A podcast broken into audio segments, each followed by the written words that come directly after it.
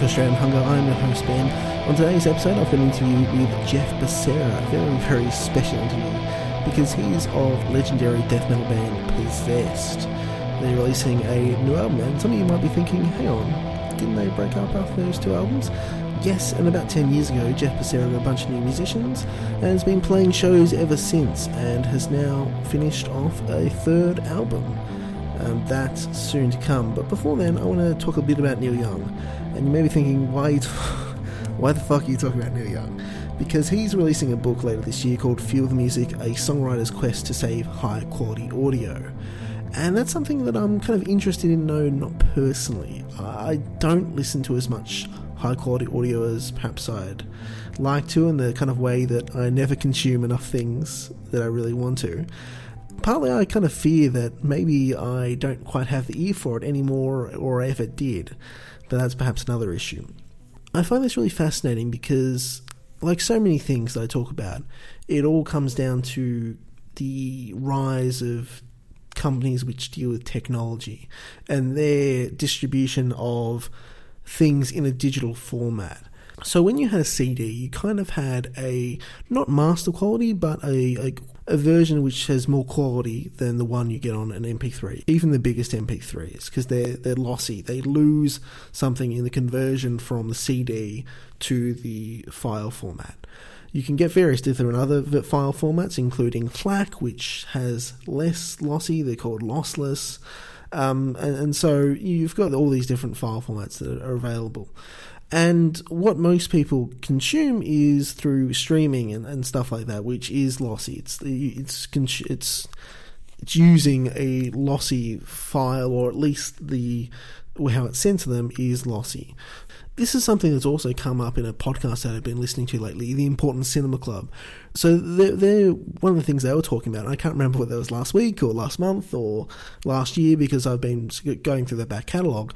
Well, one of the things they were talking about was the conversion from film to digital and the fact that that process hasn't quite been tuned properly and that the, they're destroying the original prints of movies, which means we're we're losing something. That the, they can no longer they no longer have those original copies and that, that quality that's in those original copies. And that's something I really fear, and it's something that I don't know why could really happen because the promise of the digital age is that we you know have the ability to digitize things digital is forever all good. And but that's not what's happening. There's a couple of different things. One, I think there may be a loss. I don't necessarily know if that's audio, but there, there can be a loss in the transference purely from a physical medium to a digital medium. And then there's the destruction of the original physical mediums, either because they have been stored in incorrect conditions or the companies just destroy them. I'm not sure about how widespread that is in the music industry, but it seems like it's a definite concern, especially with older films in the film industry. Um, just uh, not destroying prints just because they take up a lot of room. And that's part of the problem is that even though theoretically it could be done, there's no real incentive for companies to preserve these original prints because it takes up a lot of storage space.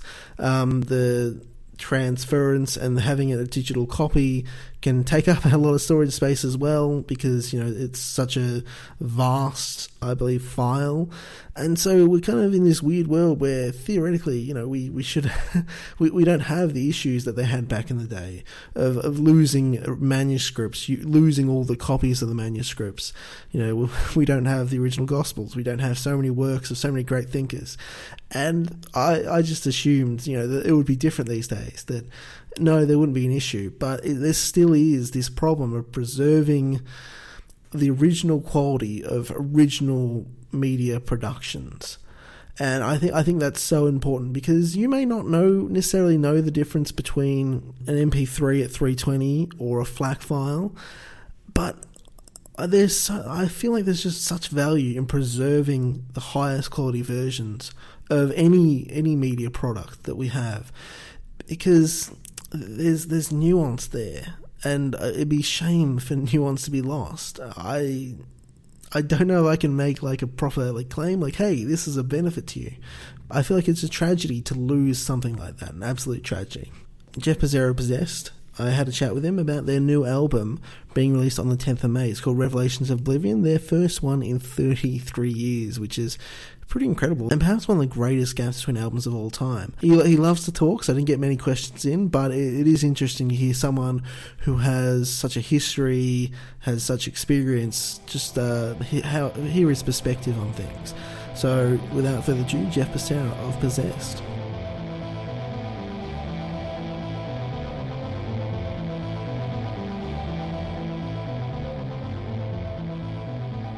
So it's always hard to kind of figure out where to start with a band like Possessed. Um, maybe the best place would be to talk a little bit about the history of the band from about 2007 to now. Why do you want to get the band back together, and, and how's the how's that proceeded along the last ten or so years? Well, I mean, I always wanted to get the band together since the first guys quit, but then I got shot twice, and like I, I, I um, like I say, I don't want to say the same thing to everybody in Australia, but it makes sense that like if a person's hungry, they're not going to be reading a book, you know, and if you're ripped and shattered and torn apart and all fucked up, you know, from some catastrophic in, uh, in, injury, you, you got to put back the, the core foundational components and kind of rebuild that broken Chinese jigsaw puzzle. So the way I did that was first just to let myself completely fall apart for five years and then to go to college, you know, you know, make A's and get on the honor societies and do all that. And then, of course, I'd always wanted to um, have kids. So I, you know, I, I, did things like any good red-blooded American. I, we got pregnant, we got married, and we got pregnant again, and um, in that order. And uh, and so you know, and you know, I, you know, between you know, college really like gave me back that self-esteem and you know, stuff I really needed that I'd lost and or was broken temporarily. And so once I got, you know, you know, eventually, you know, you know, my wife or, or ex-wife are really great friends, and we divorced amicably, and you know, and, and then I felt like I was ready, you know, like, and um, started working on Possessed. I got that offer from Sadistic Intent to go and um, they were producing this um, uh, this possessed tribute album, which is really fucking cool. It has like Cannibal Corpse and, Amon Amarth and you know um, Vader and just a whole bunch of really cool bands playing possessed songs. And Sadistic Intent was covering um, The Exorcist, one of our songs, and they asked me to do guest vocals on it. And so uh, they were a really cool band. They played drop B, and so I did really low vocals, kind of more traditional death metal, and are more modern traditional, not California OG, but and so that was really fun. And then we ended up, they said, you know, uh, like, um, hey, you, you want to do like uh, three songs at the end of our set in Hollywood on this night, this gig, this gig. They had like three gigs, and one of them was the first one was the Gathering of the Bestial Legions, and uh, I, I um, I went and I uh, I went and did the last three songs as sort of an encore, you know, and uh, and the crowd went fucking nuts. Like it was like it was biblical, like fucking crazy.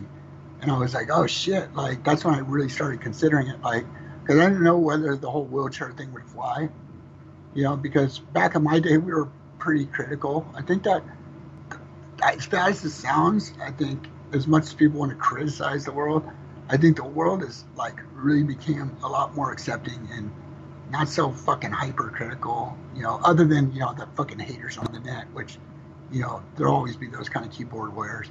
But I mean, in real life, like people don't so much like judge people like they used to, you know, like, like, I mean, in, in the 60s, you know, I was born in the 60s.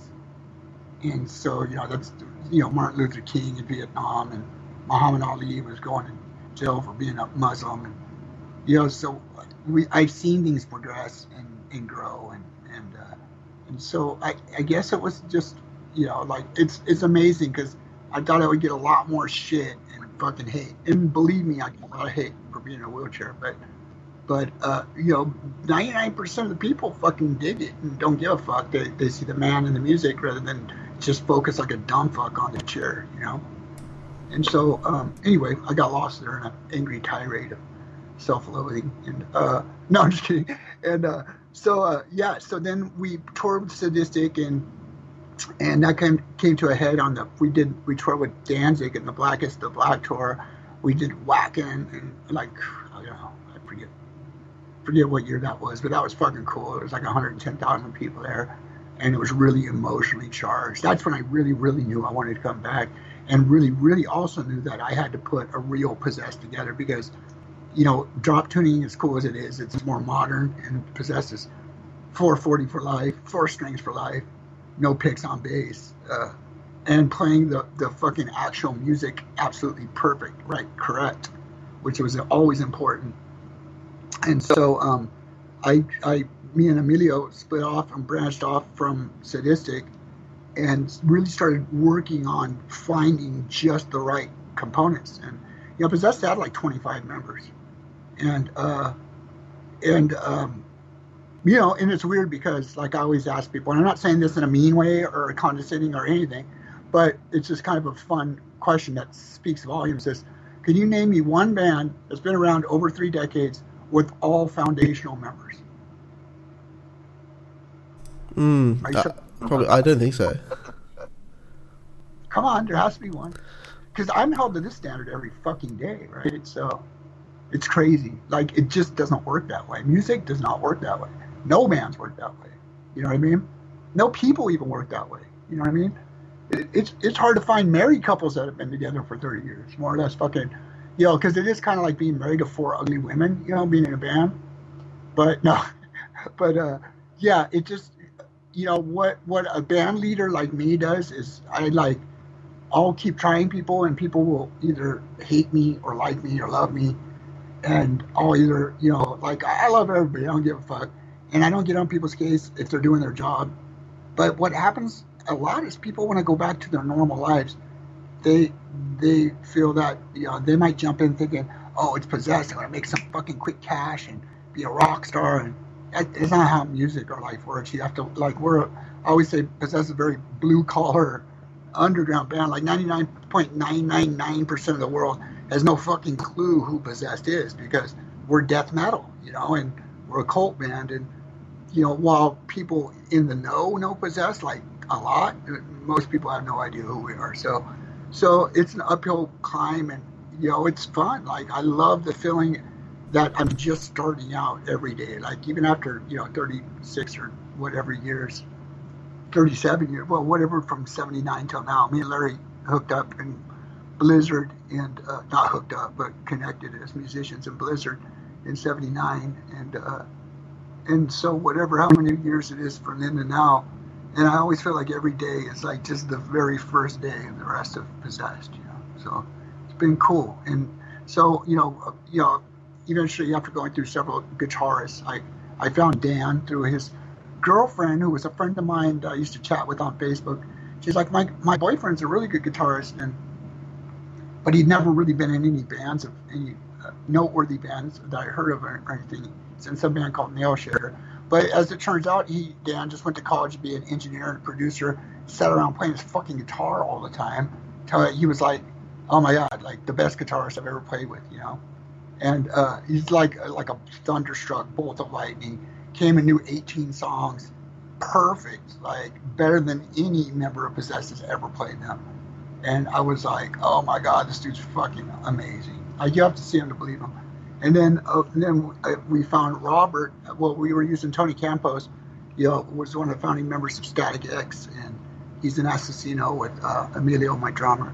So we were jamming with him on bass for a while, but then he got the Soulfly offer, which is you know it's Soulfly. So he jetted to play with um, Soulfly, and uh, Robert was always kind of hanging in the wings, and you know, and um, or like the backup, backup. But then I gave Robert a try. I don't know why I didn't try Robert out a long time ago, but um, I, he's this fucking amazing bass player. He sounds, he sounds a lot like me, but I always say with more modern equipment to save my ego you know, like he's fucking like me, but really, really good.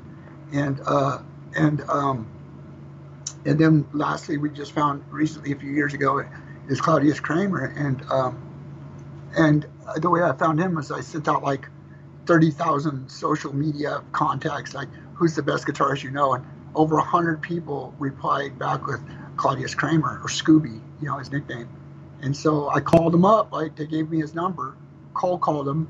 He was like, uh, yeah, yeah. So I flew him out to to LA and tried him out. He was another one of those fucking guitarists. Like, where the fuck have you been all my life, right? Like, and everybody's so cool. Everybody's well connected. We're like, we think of each other as brothers and our family.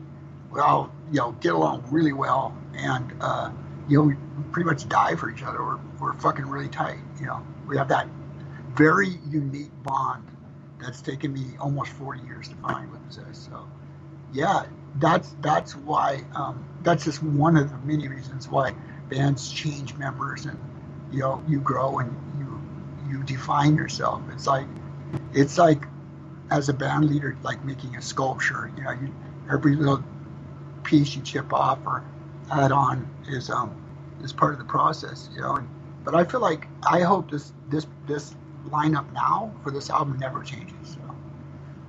Of course, I almost never get what I want. You know, so it's I'm always waiting for that other shoe to drop, you know. So, but hopefully it never changes. Mm, absolutely. Um, in terms of this latest album, talk a little bit about you know obviously it's been a while, 33 years since the last one.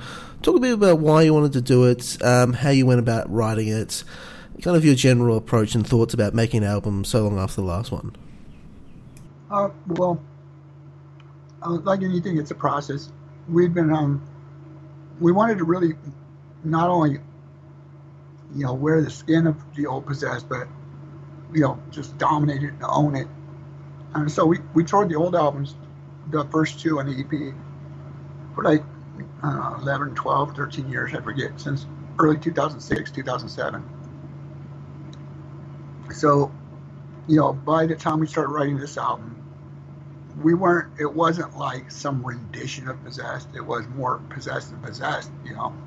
And so um, once we had that, we were like, you know, we started talking about, you know, let's, show, you know, I started saying, guys, we got to write new songs.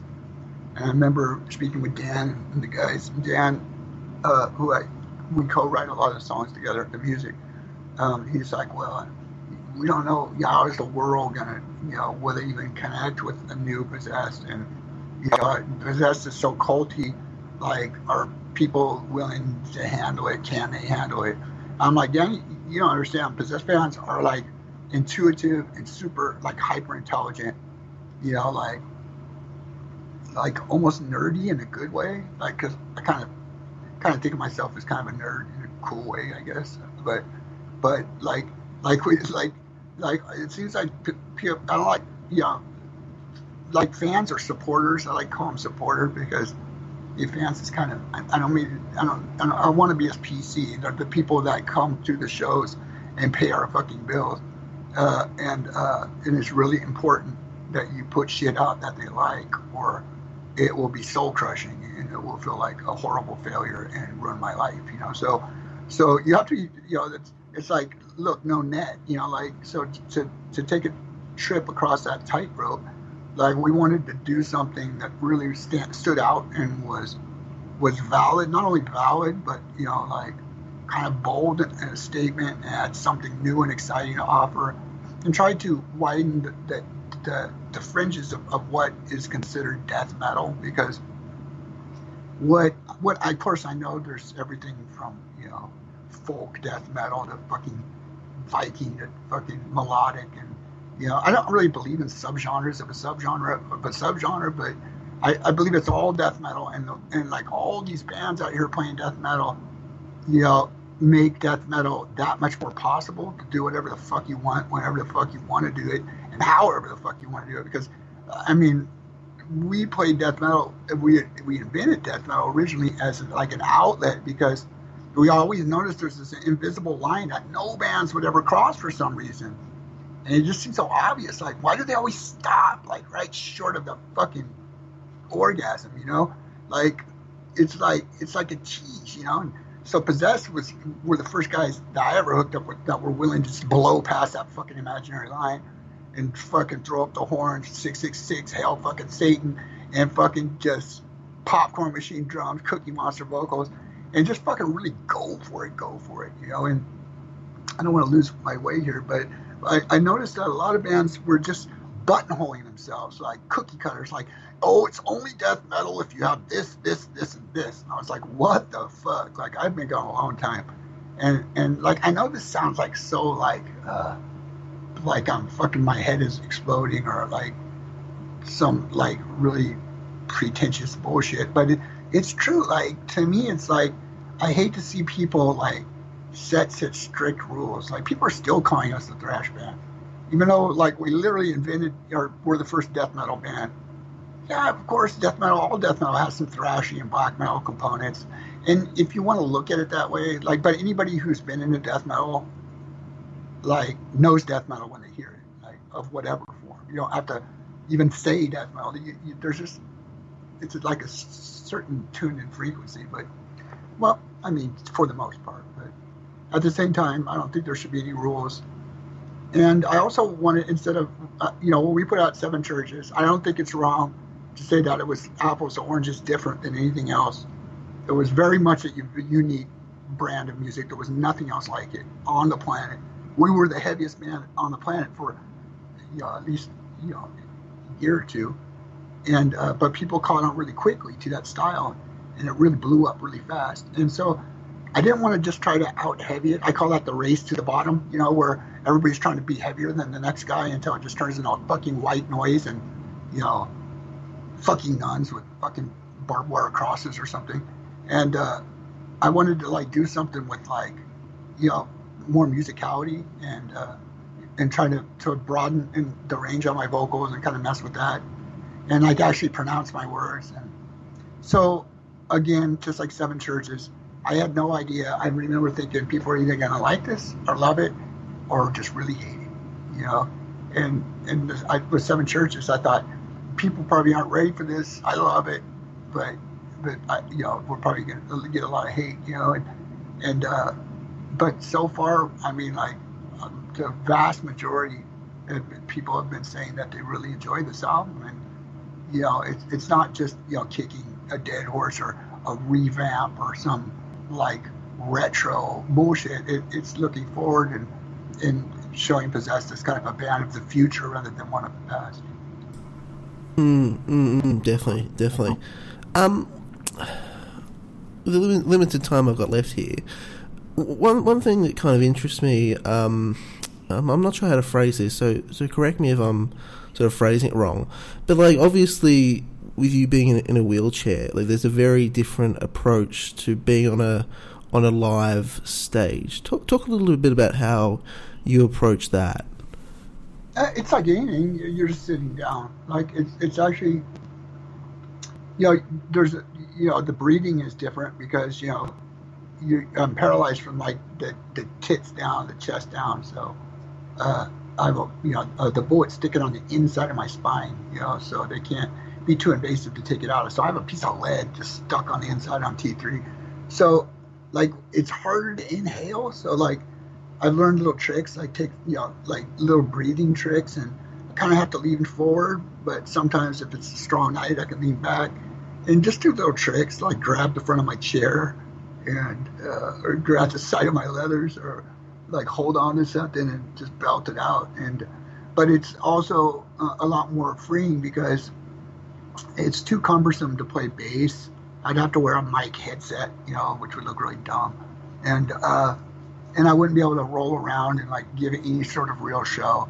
So that's even though I still play guitar and bass, I it didn't make sense for me to do that because then I'd be really stuck. It'd be really cumbersome, and so just singing it frees up a lot of um, headspace for. Um, as much as I didn't really think about singing and playing with the old possessed, I think a lot more about, you know, every syllable that I sing now, and uh, I try to put a lot more into it, you know, because you know, you know, I don't want to just be that guy yelling over good music and fucking it up, and you know, and so, yeah, I don't know, it's, it's some different breathing techniques, I mean, for the first year and a half after I got shot, they gave a like a breathing tube, like uh, they, they open an airway and intubate and, and to get oxygen to me. And that tube fucked up my vocal box where I couldn't sing for like a year and a half at all. Like I could barely even make a noise. So I had to like retrain my voice, and I had no distortion for a year and a half. And then one day, after like yelling like a freak in my shower for five years. I got my voice back, or like a year and a half, and probably at the end of the fifth year, fucking literally just, yo, rolling around my house. I lived alone for five years, like a crazy man, and uh, just yelling and yelling and yelling until I finally got some voice back, and uh, and then you know then try to improve on on the old you know voice, and you know, I don't know. I, th- I think I you know. I, we just kind of want to show, you know, that Possessed is advancing forward rather than just trying to relive some Gloria days. We're we're actual like veteran musicians. You know, we were kids back on the first album, but you know, we're like men now, and, and we're gonna put a, a, you know a man's effort as, as bad as that sounds. So we're gonna you know be the real deal and show people that you know that we are entertaining. You know, or hopefully they'll be entertaining. You know and uh, and just try to do the best we can, you know, for the, our supporters out there. Mm, um, and just finally, um, I believe you're coming to Australia after uh, so, so long. Yeah, yeah, we're thinking about coming out in 2020. Nothing for sure yet. It's tentative, but it's a definite maybe. You know, and yeah, I would say like I'm like 90% sure I'm going to be out there, and so um, I think we're going to hit Australia and New Zealand, and um, I've always been dying to go out there because y'all are, like cool people, and you know, I don't know. I, I just always wanted to go to Australia, and, uh, but like, yeah, I'm still like painfully ignorant of what Australia is. I know I've watched you know like the nature shows on on the TV, and but you know I know it's a whole world like Europe or anywhere else. Like it's a whole thing over there, and I want to experience that because that's something I've never. It's one of the last two continents I have to go to before I've been all seven.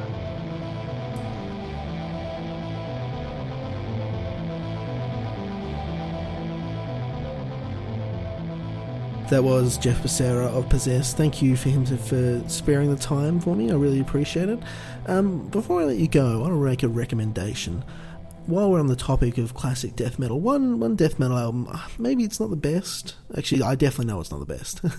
I know that for a fact. This band has got other better albums, but one album which really comes to me, I think this just may be the, the fact that they're one of the first death metal bands that I discovered is Cannibal Corpse debut album, Eaten Back to Life. I, I don't know if I can recommend it in any qualitative sense, in that it's the fastest, the heaviest, the first um, the most brutal because I don't know if it's any of those things, but I I love that album. There's just certain qualities that I love about the album. Particularly, I feel like Chris Barnes at times had a poetry about him, even if it was kind of perverse and absurd.